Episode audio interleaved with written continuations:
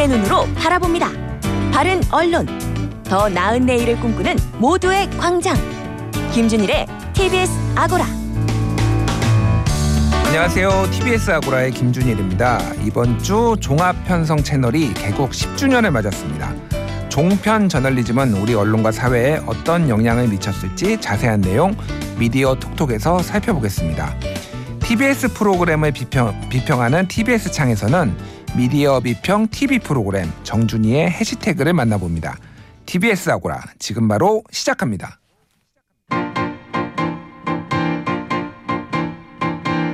미디어 톡톡. 이번 주 화제가 된 미디어와 저널리즘 이슈를 풀어봅니다. 미디어 톡톡 다정한 연금남매와 함께합니다. 정상근 기자, 미디어 오늘 박서영 기자 나오셨어요. 안녕하세요. 안녕하십니까. 안녕하세요. 다정하신 거 맞죠? 아, 네. 아, 저는 다정한 것 같다고 생각해요. 아, 예. 진짜 우리 선배랑 같이 이렇게 할 수 있어서 너무 좋습니다. 네. 음. 눈 좀 힘에 좀 힘 풀고 네, 힘 풀고 얘기합시다. 네. 예, 예. 어, 한대 한대 치는 줄 알았어요. 아니요, 네. 아니에요. 예. 네. 아, 요즘 너무 추워요. 네. 어, 어떠십니까 요즘? 따뜻하게 좀 빨간 내복 입고 다니시나요, 정상 기자님? 아니요, 저는 내복을 입지 않아요. 음. 네. 오, 저는 사실 이렇게 살까 그렇게 좀 춥지. 않습니다. 네. 피하 지방이 풍부해서 사실 좀 더워요. 아, 이렇게. 진짜로요? 네. 너무 부럽다. 어, 영도를 기준으로 올라가면 어. 덥고 아, 저는 내려가면 두꺼운 이제 시원하고. 어. 두꺼운 패딩이요. 네, 엄청 두꺼운 패딩 아울렛에서 샀어요. 음. 패딩 비싸니까 살을 찌우세요. 예. 네, 알겠습니다. 알겠습니다. 추웠더라도 이번 주를 뜨겁게 달군 미디어 이슈 살펴보면 몸이 좀 달궈지지 않을까? 그렇게 생각을 하고요. 굿뉴스, 배드뉴스 살펴보도록 하겠습니다. 자, 오늘의 미디어 이슈는 10년 전으로 돌아가야 될 것 같아요. 네. 2011년 12월 1일 그때 종합편성 채널 종편이 개국을 했어요. 그래서 지금 각 방 종편마다 다 10주년 무슨 특집 방송을 막 하더라고요. 네. 네. 어, 심지어 신문에도 이렇게 특집 기사들을 막 맞아. 내더라고요. 어, 네. 같이 이제 자매 에, 자매지. 자매지 뭐 사실상 예. 한 회사이죠. 한 회사. 한 네. 회사 예 예 예. 근데 어떻게 보면은 네. 그 자기 회사인데 그렇게 우리 회사 이렇게 잘 그러게. 나간다고 이 어. 기사를 신문에다가 털어버려가지고. 네. 네. 뭐 근데 민망한 일이죠. 저도 아고라 자랑도 하고 그러거든요. 뭐 남 탓할 건 아니에요. 그냥. 아니 그런데 뉴스톱에 아고라 자랑을 하시진 않으잖아요. 아 그렇죠. 그렇진 네네. 않죠. 예 예. 뭐 네. 개인 SNS에서야 뭐 맞아요. 누구나 뭐 할 수 있는 일인데. 알겠습니다. 네. 자 평가를 한번 해보죠. 뭐 10년 동안 좀 잘한 거 못한 거 있는데 음. 어떻게 일단은 박사영 기자님 먼저 얘기해 보실까요? 평가요? 음. 그러니까 평가에 앞서서 저는 11년 12월 1일에 음. 그 대학교 1학년이어서 아. 재밌게 놀고 있을 때였어요. 막 예, 예. 미팅도 엄청 하고 이때 1년 예. 차때 되게 미팅 많이 하잖아요. 예 예. 그래서 이- 이제 막 이때가 엄청 난리였다는 생각은 저는 사실 부끄럽지만 그때 당시에 못했어요. 음. 어, 아름다웠던 2011년이었군요. 네, 그냥 전 재밌었거든요. 솔직히 말하면. 예. 근데 이제 저 제가 이제 미디어 오늘 입사해서 전에 이제 미디어 오늘 선배들이 써놓은 기사들을 보니까 오 막 장난 아니었던 거예요. 그러니까 음. 한겨레와 경향신문이 그 12월 1일에 일면 하단 광고를 백지로 냈다면서요. 네, 그래서 맞아요. 제가 며칠 전에 또 한번 봤는데 진짜 백지더라고요. 그게 종편 개국을 반대한다는 입장의 그 백지 광고였더라고요. 음. 그래서 와 이렇게 백지 광고 낸 거 저 10년 동안 본 적 있나? 약간 싶더라고요. 11년 이후에 백지 광 고를 낸 걸 본 적이 있나 싶더라고요. 그래서 이제 당시에 종편 개국을 반대하면서 세종문화회관에서 집회도 열렸다고 했는데 음. 그때 당시에 그 집회에 참여했던 그 분이랑 최근에 통화를 했었는데 그제 통화를 했었는데 예.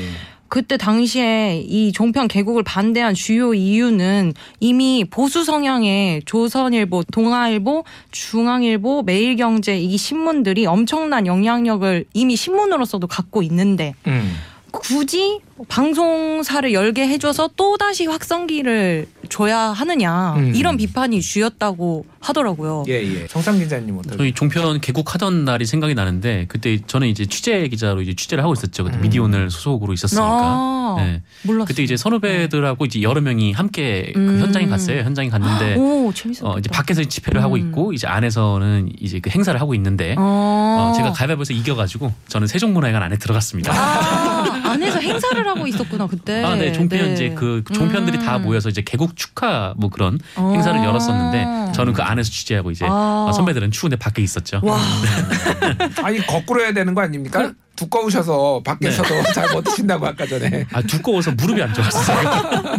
서 있기가 네. 힘드네요. 예, 예. 근데 어쨌든 종편이 그 이후로 이제 10년이 됐는데 음. 어, 종편은 자리를 잡았다라고 봅니다. 음. 자리를 잡았다라고 보는데 어, 자리를 잡지 못하는 게 더 이상한 상황 아니었나라는 음. 생각이 들어요. 예, 예. 왜냐면은 이 사실 종편이라는 게 엄청난 특혜 속에서 출범을 했거든요. 예. 이게 방송이 이제 허가 산업인데 그러니까 허가를 받아야 이제 할 수 있는 산업이죠. 그렇죠. 특히 이제 뉴스 같은 경우는 허가를 음. 무조건 받아야 되는 어, 그런 산업이고 이 종합편성 채널에서 이제 뉴스를 다루니까 그것도 이제 허가 산업이 된 건데 어, 이 허가 산업인 이유는 이 전파를 쓰는 게 이제 국민의 공공재를 쓰는 것이기 때문에 또 음. 이제 여론 지형이라는 뭔가 좀 공공성이라는 게 있기 때문에 하는 건데 어, 이게 특정 성향의 뭐 신문들에게 이 전부 이게 전부 다 이제 나눠준 좀 그런 형태가 돼버렸단 말이에요. 그래서 예, 그때 예. 굉장히 좀 반대가 심했었고, 근데 그렇게 해서 만들어 놨으면은 그 다른 그 채널들과 똑같은 시장 경쟁 속에서 경쟁을 하게 했었어야 되는데 음. 이거는 시장 경제에도 반하는 형식이었다. 이게 뭐냐면은 특혜가 굉장히 많았죠. 일단 원래 지상파랑 가까운 채널들이 이제 선호가 되기 마련이고 그 자리가 가장 치열한데 그렇죠. 어 그런데 여기는 종편은 출범하자마자 지상파랑 제일 가까운 채널들을 부여를 했어요. 음. 원래 거기 있던 채널들은 다 뒤로 밀려난 거죠. 음. 어 그리고 이제 의무 전송이라고 해가지고 어 지금 우리나라에서 의무 전송 채널은 원래 KBS하고 EBS밖에 없었거든요. 예, 예. 그러니까 의무 전송이라면은 뭐 그게 뭐 공중파든 그러니까 아니면은 뭐 IPTV든 케이블 음. 채널이든 여기에는 무조건 들어가야 되는 게 의무 전송 채널인데 그렇죠. 지금까지는 딱 그 두 개밖에 없었는데 음. 이 종편 4사를 전부 다 의무 전송 채널로 넣은 거예요. 예. 오. 그러니까 원래 처음에 채널을 만들면 그러니까 PP를 만들면은 가장 어려운 게 케이블 TV 안에 들어가는 거, 뚫고 IPTV 들어가는 안에 게 들어가는 거. 보통이 아니죠. 이게 굉장히 예, 어렵거든요. 근데 처음부터 그냥 free pass로 넘어갔고 음. 오히려 그렇게 들어가니까 그, 그 채널 사용료를 그 PP, 그 SO들한테 받은 거죠. 예, 예. 또 그런 특혜도 있었고 하여튼 이런저런 특혜들이 굉장히 많았는데 어, 그 특혜 속에서도 한 전반부 한 5년 동안은 자리를 제대로 못 잡고 음. 그야말로 뭐 헤매는 음. 그런 일을 하다가 음. 어, 이후에 이제 조금씩 조금씩 이제 노하우도 쌓이고 하면서 어, 이제는 이제 자리를 잡게 됐다. 맞아. 음. 근데 자리를 잡았지만 과연 본인들 힘이었겠느냐라는 음. 생각이 드는 거죠. 자, 뭐 너무 너무 까는 것 같아요. 긍정적인 네. 것도 우리가 얘기를 네. 해봅시다. 네. 새로운 어떤 유형, 뭐 방송 유형 이런 것도 좀 뭐 만들어내지 않았나요? 그래도. 음. 뭐 어떤- 아무래도 채널 선택권이 다양해졌다라는 음. 거는 확실히 뭐 맞아요. 이익이겠죠 시청자들에게. 예, 예. 음. 뭐 아무래도 뭐 TV조선 같은 경우에는 이제 트로트 예능이 좀 어르신들한테 많이 좀 어, 각광받는 프로그램이 됐던 측면도 있고 그래서 TV조선 같은 경우가 지금 제일 많이 흑자를 냈더라고요. 주요 방송국 중에서 지난해. 네, 그래서 지난해 그걸 제가 썼는데 예, 예. 와, 압도적이었죠. 근데 솔직히 말하면 올해도 TV조선이 많이 성과를 낼 것으로 예상이 돼요. 음. 네. 거기가 네. 초반에 대하 무슨 드라마 한반도 이런 거 만든다고 했다가 쫄딱 망했어요. 망했어요. 근데. 한 번도 못 봤다고 그래서 사실 한반도를 한 번도 못 봤다고. 그 예. 드라마 제작은 한동안 TV조선이 몇 년 동안 한 5년 이렇게 넘게 안 했을 거예요. 맞아요. 예, 예. 그러다가 이제 서혜진 PD를 2018년에 영입을 하고 나서 음. 미스트롯 잘 되고 미스터 트롯 잘 되고 뽕숭아 학당 또 거기서 파생되는 트로트 음, 프로그램들 음. 뽕숭아 학당 이런 것들 다 잘 되다 보니까 이제 드라마도 했는데 음. 드라마도 너무 잘 된 거잖아요. 음, 그 음. 뭐지? 어떤 거? 이혼 결혼 작사 이혼 작곡. 아, 예, 예, 예. 그래서 이제 저 제가 한 10년 이렇게 평가를 하자면 어쨌든 그러니까 보도 측면에서는 사실 종편들이 막말 편파 방송으로 되게 논란이 많이 됐었어 가지고 음, 초기에는 제재를 네. 많이 받았었는데 그러다가 이제 JTBC 같은 경우에만 손석희 사장을 영입하면서 확 노선을 바꿔서 음. 했- 방송을 했었어요. 예. 네, 그래서 보도 부분에서는 네개 방송사가 다 화- 획일화돼서 방송을 했다고 보기는 살짝 어렵지 않았 나. 음. 네, 싶은데 좀 성과가 괜찮았다고 평가했던 부분은 이제 예능 프로그램들이 음. 다양화됐다.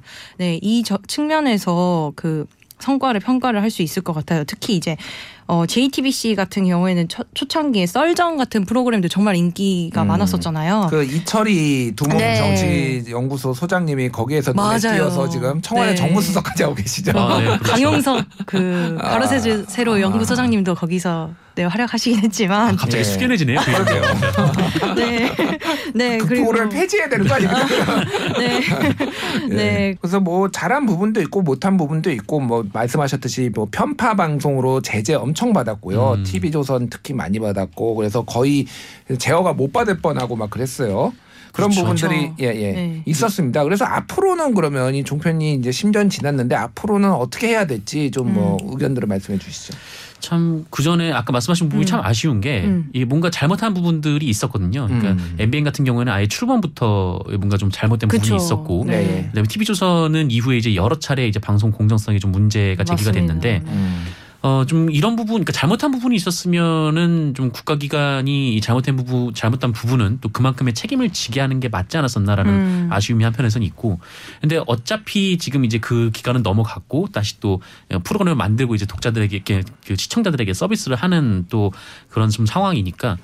음, 뭐 지금 뭐 앞으로도 계속 이제 좀 많은 분들이 좀 다양한 분들이 시청할 수 있는 좀 좋은 콘텐츠를 만드는데 좀 주력해야 하지 않을까 싶어요. 그리고 음. 어, 무엇보다 이제 종합 편성 채널이잖아요. 음. 예, 예. 이 종합 편성 채널이니까 음. 어, 좀 이제 그 다 좀 다양한 프로그램들, 그쵸. 그러니까 음. 다큐멘터리라든지 맞습니다. 뭐 이런 좀 옴부즈맨 네. 프로그램이라든지 좀 음. 이런 부분들도 그러니까 꼭 편성해야 되는 부분들도 좀 성심성의껏 음. 네. 잘 만들어서 좀 서비스를 했으면 좋겠습니다. 그러니까 아고라 같은 거를 다 만들어야지. 그렇죠.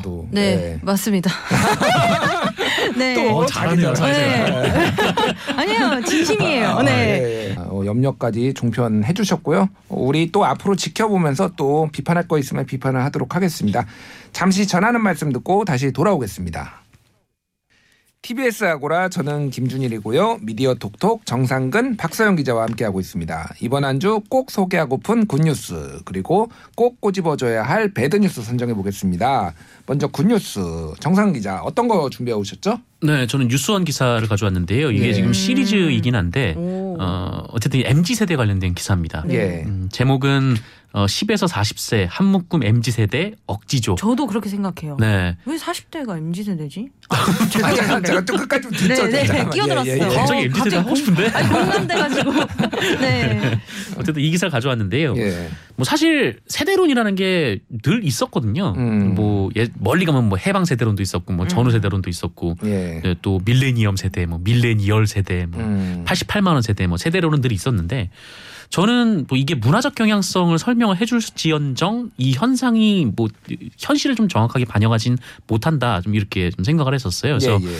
이거는 사실 좀 MBTI 같은 거다. 음. 그러니까 누군가의 경향성을 보여줄 수는 있지만 그 사람을 다 설명해줄 수는 없는 음. 좀 그런 건데 왜 이렇게 다들 이렇게 세대론에 집착을 할까 좀 그런 의문을 가졌는데 마침 이 기사가 나와서 음. 어 괜찮은 기사다라고 가져왔습니다. 예.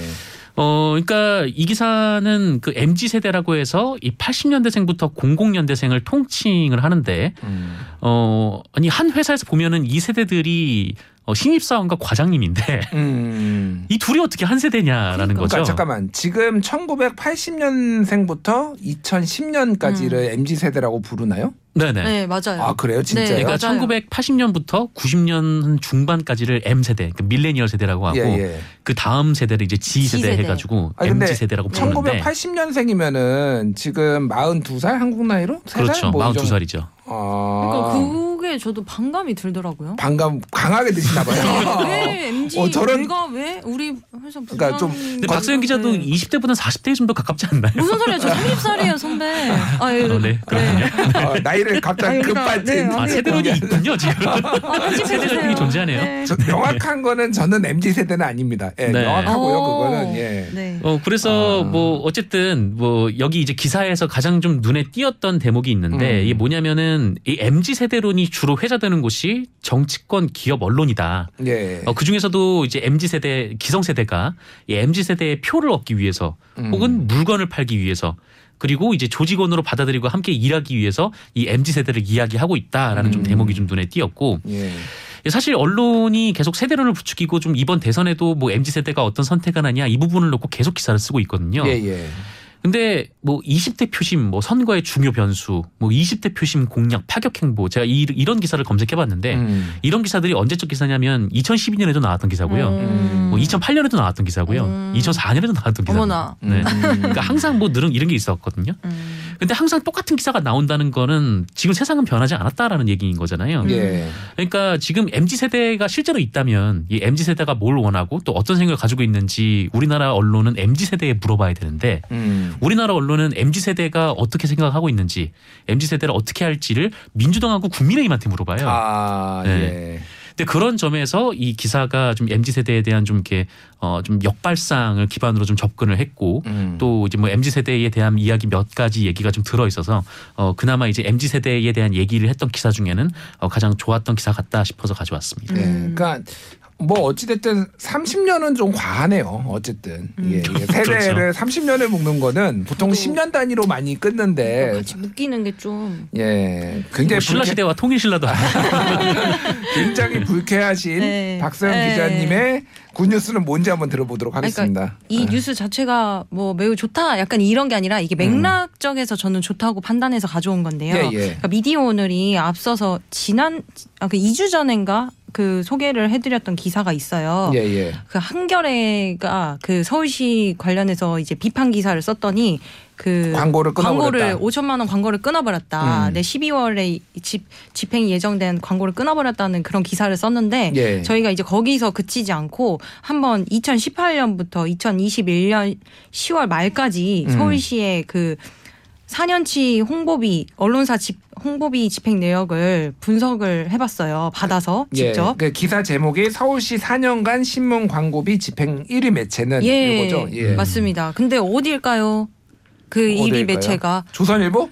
아니었어요. 한겨레였어요. 한겨레가요. 네. 근데 어. 이제 한겨레랑 한겨레가 운영하는 뭐 서울 애니라는 잡지 이거 예. 두 개를 포함해서 이제 그 7억 9,750만 원, 약 8억 원 정도 이렇게 음. 받고 있는데 이 한겨레가 1위였습니다. 어. 네, 그래서 이게 뭐 그러니까 한겨레가 네. 광고비 많이 받으니까 좋은 거라고 지금 가져오신 건가요? 아 그런 거가 아니라 예, 이제 예, 예. 저희가 이제 앞서서는 이제 한 서울시를 비판했더니 그 서울시에서 5천만 원 홍보비를 그 예정된 홍보비를 주지 않겠다 그렇죠. 이런 기사도 예. 썼었는데 음. 뭐또 이렇게 다른 면으로 보면 음. 4년간 그 신문 광고비 집행 1위 매체는 또 한겨레더라 음. 뭐 이런 맥락들을 전부 다 다 같이 한번 그 봐주셨으면 좋겠어서 그냥 음. 이 기사를 굿뉴스로 뽑았습니다. 이게 그렇군요. 언론 기사를 이렇게 하나만 딱 보면 사실 음. 어떤 면밖에 딱 못 보잖아요 예, 독자들이. 예. 근데 음. 이제 전체적으로 다 보면서 음. 좀 종합적으로 뭔가 봐주셨으면 해서 알겠습니다. 네, 이 기사를 이거 가져왔습니다. 박서영 기자가 써서 뽑아오신 건 아니죠? 아니요, 그 우리 회사에 장슬기 기자라는 분이 쓰셨어요. 예, 네, 예. 그랬습니다. 네. 알겠습니다. 근데 어떻게 보세요 이거에 대해서?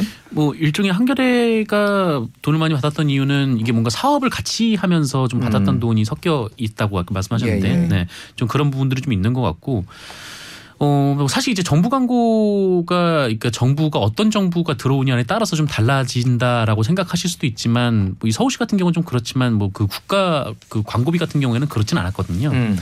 뭐 대체로 이제 그동안 이제 ABC 협회라는 이제 뭐 그 기준으로 이제 광고비를 책정을 해왔었는데 지금 뭐 ABC 협회가 지금 신뢰도가 꺾이면서 지금 멸망한 상황이기 때문에 그렇죠. 뭐 어쨌든 멸망. 네 앞으로 이제 그 정부 광고비 그러니까 우리 세금으로 나가는 이제 정부 부처의 홍보비를 좀 어떻게 사용할 것인지에 대한 좀 명확한 기준이 어좀 자리 빨리 좀 자리 잡혔으면 좋겠다는 생각도 음, 한편으로 드는. 알겠습니다. 어쨌든 너무 들쑥날쑥하게 뭐 마음에 안 드는 뭐 음. 저 보도를 했다고 광고가 끊어지거나 또 특정 매체에 또 과도하게 많이 들어가거나 이런 것들은 좀 지양을 해야 되지 않을까 그렇게 생각이 됩니다. 자 이제 bad news 나쁜 뉴스 선정해 보도록 하겠는데요. 어, 정상근 기자 어떤 거 준비해 오셨죠? 네, 어, 홍선근 회장 이름 감추는 머니투데이 그룹사 언론 음. 포기 행태 비판이라는 네, 그 기사를 가져왔는데 이게 어디가 쓴 건가요 이게? 음, 제가 기억하기로는 이제 기자협회보에 썼던 것 같은데요. 기자협회 보 네. 예 예. 이게 그 이제 홍선근 머니투데이 회장 이름이 나왔죠. 그 음. 예전에 이제 뭐 박수영 의원이 이제 이른바 50억 클럽 이름을 공개하면서 다른 사람들의 이름을 다 공개했는데 어 언론인 홍모 씨가 있었단 말이에요. 그렇죠. 그러니까요. 네, 그래서 이 언론인 홍모 씨가 누구냐 뭐 이런저런 그래서 추측들이 많았었고 중앙일보 홍석현 회장이 굉장히 억울하게 많이 네. 어, 이 홍석현이 받은 거 아니야? 막 이런 얘기들이 막 돌았어요. 저도 그때. 중앙일보에 당시 전화해봤습니다. 아 그렇군요. 네. 뭐라고 하던가요? 사측에서 박 기자님 아니죠. 이렇게 말씀을 하시더라고요. 예. 네. 네. 아, 제가 말씀드렸던 게 기자협회보가 아니라 PD저널 기사였군요. PD저널. 네, 예. PD저널 기사였고. 근데 어쨌든 이제 그 중앙일보 홍석현 회장이 아무래도 가장 유명한 언론계 홍씨다 보니까 좀 그런 음. 오해도 받았었는데 네. 어, 머니투데이 홍선근 회장으로 이름이 나왔어요. 그쵸. 네, 이름이 나왔고. 최근에. 네, 어쨌든 이제 50억 클럽이라는 이름으로 좀 여러 가지 좀 의혹들이 있는 상황이다가 여기 나와 있던 분들이 당시 지금 다 공인으로 볼 수 있는 분들이었기 때문에 음. 어, 이름들이 다 공개가 됐던 거고 또 언론사 사주라고 하면은 또 이제 그 사실상 좀 어떻게 볼까요? 좀 공인이라고 해야 되나? 하여튼 뭐 고민이죠. 네. 고민이죠. 네. 그 논란은 있을 수 있지만 어쨌든 이름은 충분히 공개가 될 수 있는 사람이죠. 근데 음. 어, 관련해서 이제 언론들이 머니투데이 홍선근 회장의 이름들을 거론을 하기 시작했는데 예, 아직도 머니투데이 계열사에서는 그 홍모 씨로 아직도 홍모 씨예요? 네 언론인 어. 홍모 씨로 지금 보도를 하고 있는 그런 상황입니다. 그래서 음. 뭐 자사 회장이다 보니까 뭐 그렇다라고는 하지만 사실 좀 자사와 관련된 일일수록 그 자사에서 솔직히 좀 얘기를 하고 또 이 부분이 또 오해가 있으면 또 털고 그렇게 가야 되거든요. 음. 어 이렇게 마치 아무 일도 없는 것처럼 뭐 세상은 이런 일이 없었던 것처럼 이렇게 음. 얘기를 해봤자 뭐 다른 사- 그 독자들은 이미 다른 곳에서 다 얘기를 듣고 오기 때문에 음. 오히려 자사의 그 좀 신뢰도를 깎아먹는 일이다. 음. 좀 그런 생각이 듭니다. 아예 회장님 심기경으로 하려면은 한 언론사의 회장 뭐 이렇게 그렇죠. 차라리 아니면 홍씨 말고 히읗으로 하든지. HC, 음. H 회장 네, 뭐 H도 이렇게 좋고요. 하시든지. 그러니까 이게 뭐 되게 오래된 얘기잖아요. 맞아요. 옛날 뭐 중앙일보가 또 나가 나가야 되겠네요. 예전에 중앙일보 홍 회장이 아. 검찰 출석할 때 맞습니다. 회장님 힘내세요라고 맞아요. 이렇게 회- 기자들이 음. 외친다거나 뭐 음. 이런 식으로 자사의 이익에 대해서 좀 근데 그때, 엄정하게 못 예, 보는. 이 중앙일보에서 굉장히 항의를 했었는데 음. 이 중앙일보 기자들이 음. 그홍 회장님 힘내세요 라고 하지 않았다. 그럼. 홍 회장 힘내세요라고 했다. 아, 님자를. 안 우리 붙였다. 님자 안 네. 붙이잖아요. 언론에는. 진짜 안 붙인다. 뭐 이런 얘기도 있었죠. 사장, 어. 회장, 부장. 엄청난. 차이군요.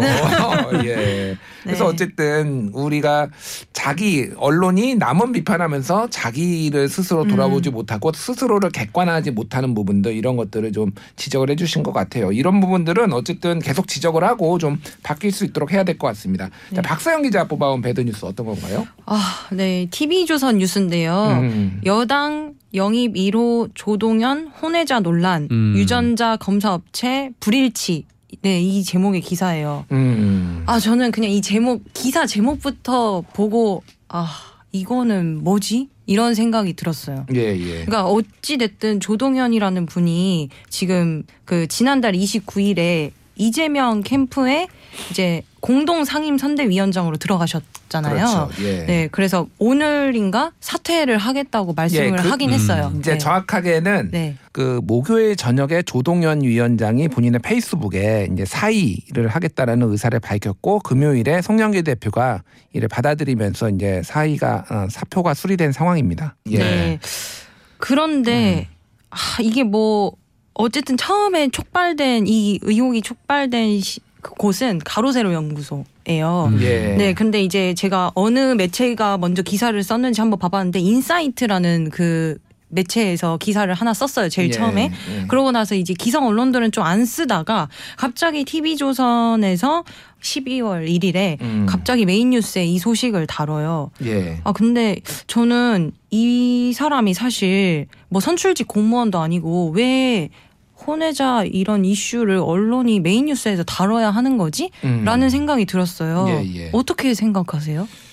어, 저한테 물어보신 거예요? 아니, 아, 선- 예. 우리 선배들 어떻게 생각하시는지 왜냐하면 예, 예, 예. 그러니까 저 제 생각에는 조동현 공동 상임 선대위원장은 이분은 이제 사실 대선 기간에 3개월 동안만 바싹 일을 이제 하고 음. 물러나는 사람인데 아 물론 이- 만일 이재명 후보가 대통령이 된다면 주요 요직에 갈 가능성도 있겠죠 어느 정도. 예, 예. 그럼 그때 가서 사실 검증을 해야 될 부분이지 지금 음. 이 단계에서부터 굳이 이렇게 혼외자 이슈를 들고 나와야 하나? 음, 라는 음. 생각이 들었던 거예요.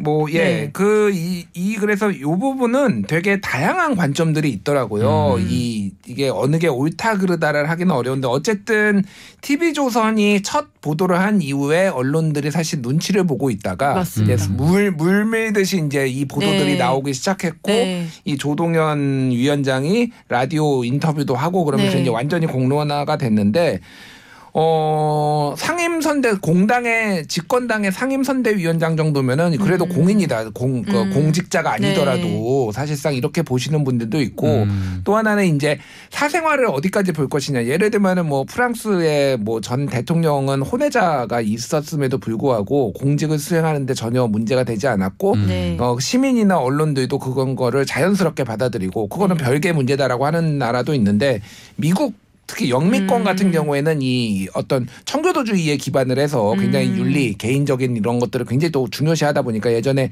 그 클린턴 대통령의 루인스키 스캔들 같은 경우에는 음. 대통령이 탄핵까지 당할 뻔했거든요. 그렇죠. 어. 그러니까 뭐 이런 것들을 봤을 때 굉장히 한국은 그 중간 어디쯤에서 음. 좀 이게 부유하고 있다. 어떨 네. 때는 굉장히 엄격했다가 음. 어떨 때는 굉장히 좀 이렇게 느슨했다가 이런 것들이 좀 반복되는 것 같아요. 그래서 좀 어렵다. 이 부분은 어려운 부분은 맞는데 네. 물론 마- 말씀하셨듯이 이거를 굉장히 비판적으로 보시는 분들도 굉장히 많이 있다. 특히 여자라서 더 이렇게 좀 가혹하게 음. 당한 것 아니냐. 남자들 예를 들면은 혼외자 뭐 있었던 논란이 있었던 분들은 별 문제 없이 공직을 수행하는데 뭐 이런 시각도 있어요. 정상 기자는 어떻게 보십니까? 뭐이 조동현 위원장이 상임 선대위원장이 됐으니까 이제 정치에 참여한 거죠. 그래서 음. 정치 안으로 들어왔다라고 보는데 근데 이분이 이후에 뭐 국회의원을 하든 네, 혹- 혹은 음. 뭐 어떤 뭐 그 공직을 맡든 다른 공직을 맡든 뭐 어떤 것에 떠나서 이제 그 검증을 하게 될 상황이 있을 수도 있는데 그런데 이 부분이 검증 대상인가라는 데 저는 좀 저도, 의문이 있어요. 네. 그러니까 예, 예. 어떤 상황이든 간에 음. 어, 왜냐면은 우리는 이분이 어떤 경위로 요 이런 일이 있게 됐는지 음. 모르잖아요. 예, 예. 네, 모르고 어 지금은 이제 뭐 이런저런 얘기가 좀이 방송에서 참 하기가 민망한 얘기여서 음. 설명을 좀 제대로 드리기가 좀 어려운데 어, 이런저런 얘기가 있기는 하지만 어떻게 보면은 이- 이분 입장에서 좀 다른 겪을, 겪을 수 있었던 상황들도 있을 수 있었단 말이에요. 예, 예. 그러니까 예를 들어서 어떤 사람이 뭐 도덕적으로 굉장히 비난받는데 알고 보니까 뭐 다른 측면이 있었다라고 음. 하면은 그 여론이 한꺼번에 확 바뀌기도 한단 말이죠. 네. 그러니까 예, 예. 이게 개인적인 사생활 영역이고 이제 개- 아주 개인 지극히 개인적인 부분인데 음. 어, 이것을 검증대에 올려야 하는 상황인가. 네. 그러니까 이렇게 일방적으로 기사를 써놓고 이것은 검증이다라고 언론이 얘기한다면 예. 뭐 이건 저는 이건 검증이 아니라 폭력이라고 봅니다. 그래서 뭐 이 부분은 결론을 내리기보다는 네. 다양한 의견들이 있는데 다만 저널리즘 언론이 신중하게 사생활을 침해하지 않도록 신중하게 보도를 해야 된다. 이 정도로 정리를 하겠습니다. 자, 미디어 톡톡 정상근 박서영 기자와 함께 했습니다. 감사합니다. 고맙습니다. 감사합니다.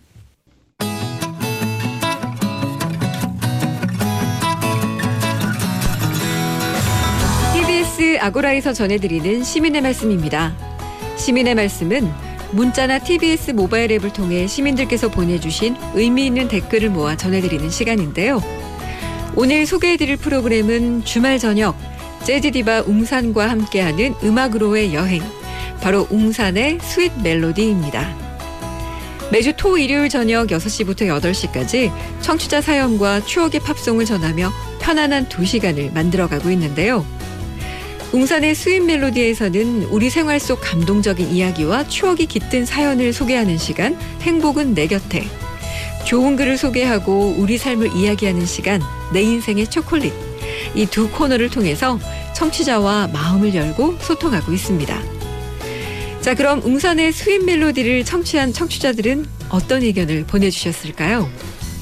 8411님은 퇴근길에 듣고 있는데 스윗 멜로디 덕분에 주말 저녁이 아주 여유로워졌다 라는 의견 보내주셨고 5064님, 아이디 새코모리님, 또 8845님 등 많은 분들이 웅산 DJ의 목소리가 따뜻하고 부드러워서 좋다. 온기가 느껴진다. 또 라디오에 너무나 잘 어울리는 매력 있는 목소리다. 두 시간이 순식간에 지나간다. 이런 의견들 보내주셨습니다. 또 방송 코너에 대한 의견을 주신 분도 계셨는데요.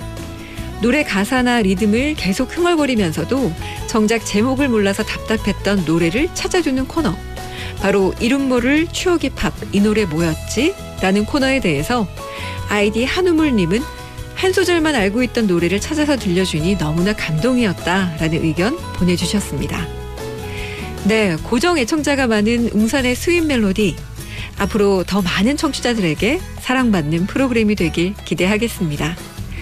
앞으로도 시민의 말씀은 각 프로그램마다 시민들께서 보내주시는 소중한 의견들 잘 모아서 전해드리겠습니다. 많은 청취와 다양한 의견 보내주시기 바랍니다. 지금까지 시민의 말씀이었습니다.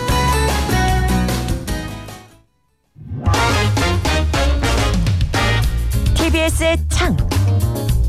투명한 창을 통해 TBS 프로그램을 바라보고 날카로운 창의 끝으로 분석하는 TBS 창. 오늘은 민주언론 시민연합 김본빈날의 활동가 함께합니다. 안녕하세요. 안녕하세요. 예. 오늘 그 모니터링한 프로그램을 무척 좋아하셨다고 제가 들었는데요. 예. 네. 어, 웃음이 딱 터지시네요. 오늘 볼 프로그램은 정준이의 해시태그입니다. 어, 정준이 한양대 교수와 영화 유튜버 거의 없다가 진행을 맡고 있고 어 전에는 금요일 오, 어, 오, 어, 9시 반에 방송이 됐는데 지금은 금요일 오전 9시입니다. 다만 재방이 많이 되기 때문에 큰 네, 의미는 그렇네요. 없어요. 네. 예, 예. 어쨌든 요거를 좀 살펴보도록 하겠습니다. 사실은 저희도 이제 일종의 옴부주맨 프로그램이고 그렇죠. 언론 비평 프로그램 성격도 띄고 있는데 네. 이, 이 정준이의 해시태그는 이제 본격 언론 비평 프로그램이잖아요. 언론 비평 프로그램을 언론 비평 프로그램이 비평한다. 뭔가 어, 동어 반복적인데 네. 한번 어, 잘 비평해 보도록 하겠습니다. 네. 자, 근데 이 언론 비평 프로그램이 생각보다 많지 않아요. 정말 없죠. 예, 어떤 게 있나요? 그나마 이제 여러분들이 기억하고 계실 게 KBS의 저널리즘 토크쇼 제의가 있었고 거기에 정준희 교수가 그렇죠. 또 이- 참여를 했었죠. 그렇죠. 예, 예. 그렇게 하고 뭐 MBC에서는 당신이 믿었던 페이크가 그나마 미디어 비평 프로그램 성격을 가지고 있었는데 지금 현재 여러분들이 많이 알고 계실 프로그램으로는 KBS의 질문하는 기자들 큐 그리고 이 프로그램과 또 우리 TBS 아고라 정도 아, 이렇게. 있지 않을까 예. 네, 생각이 듭니다. 그렇다면 왜 시민들이 미디어 비평 프로그램을 잘 모를까 좀 이 질문부터 들어가 봐야 될 것 같아요. 음. 첫 번째로 얘기할 수 있는 건 아무래도 이전 정권들 뭐 이명박 박근혜 정권 때는 미디어 비평을 하기 어려운 좀 환경이 만들어져 있었죠. 그렇고 나서 이제 문재인 정부로 넘어오면서 좀 활발하게 미디어 비평을 할 수 있는 환경이 만들어졌다고 생각하는데 왜냐면은 이게 아무래도 방송들이 이전에는 좀 권력에 의해서 정권에 의해서 많이 탄압을 받았었기 때문에 이후에 우리는 독립적이다. 우리는 독립성을 갖췄다라고 본인들이 말해야 할 지점도 있었고 또 언론한테 실망한 시민들에게 좀 우리가 많이 바뀌었습니다라는 모습을 보여주기 위해서라도 미디어 비평 프로그램들이 근 5년간은 좀 활발해질 필요가 있었는데 돌아봤을 때는 저는 그렇게 모든 채널들이 활발하게 미디어 비평을 하진 않았다고 생각을 해요. 예. 그런 지점이 또 있었고 두 번째로 미디어 비평 프로그램을 왜 모르냐라고 한다면 편성 시간을 봐봐야 된다고 보거든요. 음. 편성 시간, 러닝 타임 봤을 때 아무래도 골든 타임은 다 피해 갈 수밖에 없는 지점이 있고. 그렇죠. 아고라도 아고라도. 아고라 골든 타임입니다. 아 그래요? 네, 김어준의 뉴스공 아. 주말 뉴스공장 다음이기 때문에 골든 네. 타임 배려를 받았어요. 아 그래요? 저희는. 아, 예. 저는 실은 미디어 비평 프로그램이라는 게 어떤 미디어의 파급력이나 공공성 등을 고려했을 때 음. 좀더 좋은 시간대, 많은 사람들이 들을 수 있는 시간대에 좀 들어가기도 하고 투자도 많이 받고 이렇게 언론사에서도 좀 관심을 갖고 제작을 해야 되는 지점이 있는데 예. 이게 뭐 미디어가 서로가 서로를 비판해서 조금 불편한 지점이 있는 것인지 잘 이루어지지 않아요. 그래가지고 음. 좀 아쉬운 지점이 많이 있다 이렇게 얘기를 해볼 수 있겠습니다. 예, 뭐 예전에 이제 뭐 KBS의 미디어 비평이라는 프로그램도 있었는데 아, 이게. 예, 2013년까지 이어지다가 2008년부터 그러다가 이제 중단됐는데 그때 뭐 없어질 때 말도 많았어요. 음, 사실은 네. 어, 외압이 있었는 거 아니냐 뭐 이런 음, 얘기도 음. 있었고 아무래도 이 미디어 비평 프로그램이 두 가지 문제가 있는 것 같아요. 네. 하나는 그러니까 동종 업계를 비판하는 것에 대한 뭐 어떤 불편함 음, 이런 것들이 이제 이 제작진한테 있는 거 하나 또 하나는 재미가 없다라는 말씀을 또 하시는 분들이 많아요 아, 사실. 그래요? 예. 그러니까 뭐 여기 활동가님은 재미가 있으시겠죠 이게 다 아무래도 제- 한 업이 이거다 업이 보니까. 이거다 보니까 근데 생각보다 재미가 없다. 그런 와중에 재미있게 만드는 이 아고라가 단연 눈에 띄지 않나. 네, 아, 그렇죠. 예. 저는 실은 오늘 이 이야기를 준비하면서 되게 기분도 좋고 이 얘기를 꼭 해야겠다라고 생각이 들었던 게 언론이 언제나 watchdog이라고들 많이 하잖아요. 음. 예, 예. 언론이 뭔가를 감시하고 권력을 어떤 견제하는 단체로서 역할을 하고 있다라고 말하는데 한편으로 언론이 제4부라고 불리기도 해요. 권력을 음. 가진 단체로 견제도 받아야 되는 대상에 본인들도 포함이 되거든요. 음. 그러다 보니까 제가 몸담고 있는 민주언론 시민 연합이란 단체도 그래서 필요한 거고 그런데 또 이제 언론이 언론을 비평할 때 자사에 대해서 비판하고 계속 감시하는 게 굉장히 필요하거든요. 그렇죠. 런 지점에서 저는 TBS 아고라를 음. 제가 나와서 칭찬을 하는 게 아니라 이런 예. 옴부즈맨 피- 프로그램이 너무 중요하고 필요하고 음. 그 역할을 잘 해야만 해요. 예. 그렇기 때문에 좀 TBS에서 아고라를 좀 더 신경 써가지고 계속 음. 밀어줘야 되지 않나. 알겠습니다. 사장님 일단 출연료 두 배. 좀그 강력하게 제가 부탁드려 보이고요. 네. 자 해시태그 언론 비평 프로그램으로서 네. 의미도 있고 재미도 있나 좀 여쭤보고 싶은데 어쩐 어떤가요? 저는 우선 음. 앞에서 말했지만 전 미디어 비평 프로그램 굉장히 중요하다고 생각하기 때문에 긍정적으로 보는 부분이 되게 커요. 우선 예, 박수를 예. 쳐주고 싶어요. 그 점 분명히 있고 저는 좀 줄을 잘 타고 있다라고 말하고 싶은데 이게 뭐냐면 좀 묵직한 주제를 가지고 정준이 진행자 정준희 씨가 어쨌거나 교수님이시잖아요. 네, 예. 그래서 저널리즘에 대한 이야기도 굉장히 시의적인 이야기들도 해주고 좀 깊게 딥하게 들어가는 부분들이 있어요. 그런 예. 거를 잘 가르쳐주기도 하는데 한편으로는 영화 크리에이터이자 같이 진행을 보고 있는 거의 없다 씨 같은 경우에는 음. 좀 양념을 쳐주면서 웃길 수 있는 포인트들을 적재적소 에 넣어주는 편이거든요. 그 저도 사실 해시태그에 이제 출연한 적이 있거든요. 아, 네. 예. 거의 없다님이 거의 존재감이 없다가 갑자기 쑥 들어오시더라고요.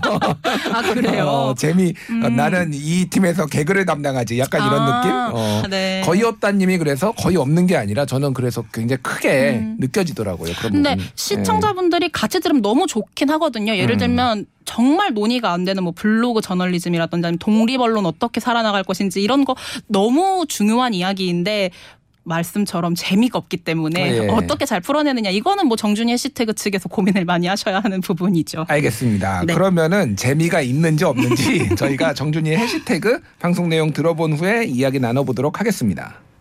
이 탈당 러시라는 표현을 쓰잖아요. 예. 탈당 러시는 기준이 뭘까? 탈당 없이. 예. 어떤 정도가 되면 탈당 러시라고 말할 수 있을까? 약간 저는 병목 현상이 일어나기 시작하면 러시라고 봐도 된다고 봐요. 빠져나가기가 힘들어지는 상황. 네네네. 어. 길이 밀리기 시작하면 어. 러시다. 어우, 상당히 설득력 있네. 어, 지금 막 생각하고 있는데, 예, 제가 아, 역시 저는 학자형이 아니라 천재형입니다. 어, 그 괜찮은 기준인 것 같아요. 근데 제가 왜 이런 얘기를 하냐면 음. 천명대가 넘으면 러시고 천명대가 안 넘으면 수십 명대에 그치면은 러시가 아닌가. 그 기준 잡기가 상당히 애매한 부분이잖아요. 그러, 그러네요. 그럼 그거 가지고 싸우겠죠. 이건 러시다 아니다. 아. 그리고 실제로 그런 일이 일어나겠죠. 음. 네. 그러면 뭘 기준으로 보느냐가 사실은 문제인데 네. 차라리 병목 현상으로 보든가. 음. 예. 제가 볼 때는 이 정도는 만약에 윤 후보가 된다면 또 네. 홍 후보가 됐다고 하더라도 탈당은 나타났을 가능성이 꽤 있어요. 그렇죠. 예. 예. 어, 지지층에 따라서 굉장히 다르기 때문에 음. 특히나 아까처럼 특정 시기에 몰려 들어 왔던 그런 당원들인 경우에는 어, 빠져나갈 가능성도 굉장히 있죠. 음. 어, 충성도가 그렇게 높지 않은 당원일 가능성들이 상당히 있기 때문에 네. 그렇게 팔로우를 하는 사실 과정들은 취재 과정에서 저희는 되게 흔하거든요. 흔하죠, 예. 근데 시민들이 보시기에는 그게 연출된 게 아니냐 이런 질문을 저희가 되게 많이 받았었어요. 그래서 기자들하고 시민들 사이에 좀 취재 과정에 대한 좀 이해도가 좀 다르구나. 시가 곱다 뭐 그런 말씀하시는데 저는 지금 사실 취재를 하러 거기 들어가 그렇죠. 있는 거잖아요. 순전한 자원봉사는 아니었고 그 말을 들을 때마다 칭찬으로는 들었지만 또 칭찬으로 온전히 받아들일 수 없는 상황이 된 거죠. 당시만 하더라도 요양병원 취재가 방송사에서는 그렇게 잠입한 경우가 없었어요. 그래서 나름대로 좀 의미가 있는. 예, 해시태그가 시작하고 10분 정도는 두 진행자가 한 주간 이슈가 된 미디어 뉴스를 짚고 갑니다. 주로 정준희 교수가 미디어 비평을 이제 하, 아, 어, 하는데요. 이거 어떻게 들으셨습니까? 저는 뭐 정준희 교수야 워낙 이제 저널리즘 관련해서 교수님 전문가이기도 하고 워낙 팬층이 두터운 분이라고 저는 알고 있어요. 팬층이 예. 두터운 분이시기도 한데 그런 점에서 분명 강연이나 어떤 비평에 대해서 주의 깊게 듣고 아 맞아 맞아 하면서 배워가는 시청자분들도 있을 거라고 생각을 합니다. 근데 이 음. 프로그램 굉장히 그래도 장수 프로그램이더라고요. 2020년 3월부터 진행을 했던 맞아요. 프로그램이어서 제 생각에는 이 어, 한 프로그램이 장수를 하다 보면 분명히 코너 다변화가 이뤄져야 하는 지점이 있거든요. 예, 예. 어, 좋지만 강연이 너무 좋지만 전체적으로 다 정준희 교수님이 정준희 진행자가 이끌어가면서 앞에서도 이슈에 대해서 비평을 해주고 전체 내용 비평하고 끝에 가서 강연을 같이 해요. 근데 음. 이게 너무 가르치려는 느낌을 계속 받는 것보단 음. 조금 더 코너 다변화를 해서 재미를 추구할 수 있는 지점도 더 만들어내면 좋지 않을까. 음. 그래서 최근에 뭐 방과후 특집 같은 경우에는 다른 뭐 기자들이라든지 아니면 뭐 시민분들 불러다가 같이 이야기해보는 자리도 만들었던 게 좀 그런 의미인 것 같은데 음. 그런 변화를 좀 계속해서 주시면 좋을 것 같아요. 정준희 교수 강의 말고 활동가님 강의도 듣고 싶어요. 제가. 하실 수 있잖아요. 아, 네. 아, 네. 불러주시면요, 뭐 얼마든지 아. 저희 내부 논의해서 나가면 좋겠죠. 예, 그래서 메인 코너인 심층 비평에서는 이제 출연자가 계속 바뀌거든요. 네. 주제에 맞게. 그래서 아이템들이 굉장히 저는 눈에 띄더라고요. 네. MZ라 이름 짓는 언론의 음. 흑심. 우리는 왜 뉴미디어를 원하는가. 가짜 뉴스 새로운 정의는 트럼프로부터 경제지가 경제지가 알려주지 않는 한국 경제 일단은 약간 클릭하고 싶은 궁금증을 유발을 해요. 뭐 좀 어떻게 보셨어요? 저는 뭐 우선 MG라고 이름 짓는 언론의 혁신 보면서 느꼈던 게 저도 실은 MG에 들어가거든요. 근데 아. 저는 MG에 들어가는 게 약간 부끄러워요. 왜냐면 어, 왜 부끄러우세요? 아니 저 이준 석이 부끄러우세요? 그게 아니라 저는 제 동생이 90년대 후반생인데 제 동생하고도 생각이 되게 안 맞거든요. 가치관도 아, 안 맞고 그런데 네. 내가 지금 2000년대 생들과 묶여도 괜찮은 것인가? 너무 우리가 이름이 묶이는 거에 대해서 하나의 어떤 집단으로 뭉뚱그려지는 거에 대해서 저 자체가 비판 의식을 갖고 있었는데 좀 그런 음. 지점을 언론인 분들하고 짚어보는 것도 좋았고 저 특히 관심 있게 봤던 게 경제지가 알려주지 않는 한국 경제 이 회차를 좀 재밌게 봤어요. 왜냐하면 예, 예. 이게 방송으로 나가진 않았는데 처음 제가 출연하면서 이 자리에서 인사를 했었어요. 아 지금 민원련에서 당신이 보는 경제지가 알려주지 않, 말해주지 않는 진실이라는. 아 기억 기억납니다. 음, 네네 예. 경제지 문제를 지적하는 방송을 만들고 있으니 많이들 봐주셔라라고 제가 좀 이야기를 어, 했었는데 이거 그럼 훔쳐간 거예요 지금 아이템? 뺏긴 건가요? 아니 뺏겼다기보다는 예. 좋게 봤던 거 우선 경제지 문제 너무 심각해요. 경제지에서 이야기하는 거 너무 왜곡된 음. 정보들이 많이 나오고 있고 어 실은 노동에 대해서 굉장히 좀 비하하는 듯한 예, 예. 기사들도 좀 나오고 있고 지적할 문제가 많기 때문에 이거에 대해서 말해주는 프로그램 있으면 전 너무 좋다고 생각해요. 그래서 음. 실은 오늘 방송을 준비를 하는 게 아니라 이전에 미리 어머 정준이 해시태그도 이거를 했네 하고 봤는데 음. 어, 실제로 좀 저희랑 아이템들이 좀 많이 겹치더라고요. 그러니까 저희 거에 대해, 그러니까 민원련에서 먼저 나간 영상이나 기사가 많이 이용이 됐는데, 인용이 됐어요. 네, 인용이 어. 됐는데 좀 아쉬웠던 게 출처가 밝혀지지 않았어요. 출처를 안 밝히는 게 지금 문제라고 맨날 지적하셨던 프로그램이 출처를 안 밝히면 어떡합니까? 아, 그래서 좀 예. 개인적으로 아쉬움이 있었는데 이제 이후에 제가 또 방송을 보니까 우리 민언련 거는 민언련 거라고 또 나가고 있더라고요. 아. 이후 거를 보니까 그래서 제가 넓은 마음으로 감사를 드리면서 예, 알겠습니다. 근데 이제 현장의 목소리가 좀 네. 음. 너무 적다 이런 얘기들도 있어요. 사실은 이게 이제 기- 언론이나 기자들이 어쩔 수 없이 이제 발생하는 부분도 음. 있거든요. 그런데 그 최근 특집 방송에 보면은 독한 기자들의 독한 취재 behind 이런 걸로 이제 캠핑 특집을 했는데 이게 또 평가가 좋았다는 얘기도 있더라고요. 저는 이거 좋게 평가하는 지점이 뭐냐면 음. 실은 기레기라는 표현이 지금은 너무 일상 용어가 된 사회예요, 지금. 제가 맨날 듣고 있어요. 아 정말요? 근데 저는 이게 기레기라는 표현을 하는 시민분들이 왜 그 표현을 쓰고자 하는지에 대해서 이해를 못할 바는 아니지만 저는 예. 그게 기본적으로는 혐오 표현이라고 생각을 하고 있거든요. 그렇죠. 예. 대표님도 그렇게 생각하시나요? 듣는 기레기는 기분 나쁘다고요. 좀, 좀 자제해 주세요, 제발. 아, 예. 네. 근데 저는 이번 이 프로그램 이 캠핑 특집을 보면서 어떤 생각을 했냐면 음. 이게 사회가 계속해서 기자들을 향해서 부정적으로 반응하고 나쁘게만 바라보고 있는데 사람들한테 그래도 이런 기자들이 있기 때문에 우리 사회가 조금 더 나은 방향으로 바뀌고 있다라고 이야기를 해줄 수 있는 회차가 아니었는가 이렇게 좀 기자들 언론하고 시민들이 함께 나아갈 수 있는 방향으로 만, 나아가는 그런 프로그램들 그런 회차들이 계속해서 좀 더 마련이 되면 좋겠다고 봅니다. 예. 그 미디어 비평 프로그램에 대한 비판 중에 하나가 비평을 하면서 너 언론 혐오를 일으키는 거 아니야? 언론에 대한 음. 부정적인 시각을 네. 너무 일으키는 거 아니냐라는 얘기들도 사실 있었거든요. 네. 근데 그거에 대해서 좀 이 제작진도 보완을 하려고 했던 게 아닌가 이런 음. 프로그램이 저도 그래서 굉장히 긍정적으로 봤습니다. 예, 마지막으로 정준이의 해시태그에 음. 바라는 점이 있다라면은 어떤 게 있을까요? 이거는 미디어 비평 프로그램의 숙명일 수밖에 없어요. 뭐냐면 음. 바로 자사 비판을 해야 한다라는 점인데요. 예. 이게 어 자사 비판이라는 게 솔직히 어려울 수 있죠. 만드는 음. 제작진이 어쨌거나 이 회사 사람이고 하면 어려운 그렇죠. 점이 없지 않겠 없, 없 지 않겠지만 그 어려운 걸 지금 이 아고라가 하고 아, 있습니다. 그러니까요. 우리가 해야죠. 네. 근데 미디어 비평 프로그램이 자사를 비판함으로써 어떤 객관성이라는 지표도 가질 수 있고 음. 무엇보다 지속적으로 미디어 비평을 할 수 있는 기반이 만들어질 수 있다고 생각해요. 자사를 예, 예. 비판하는 것 자체가.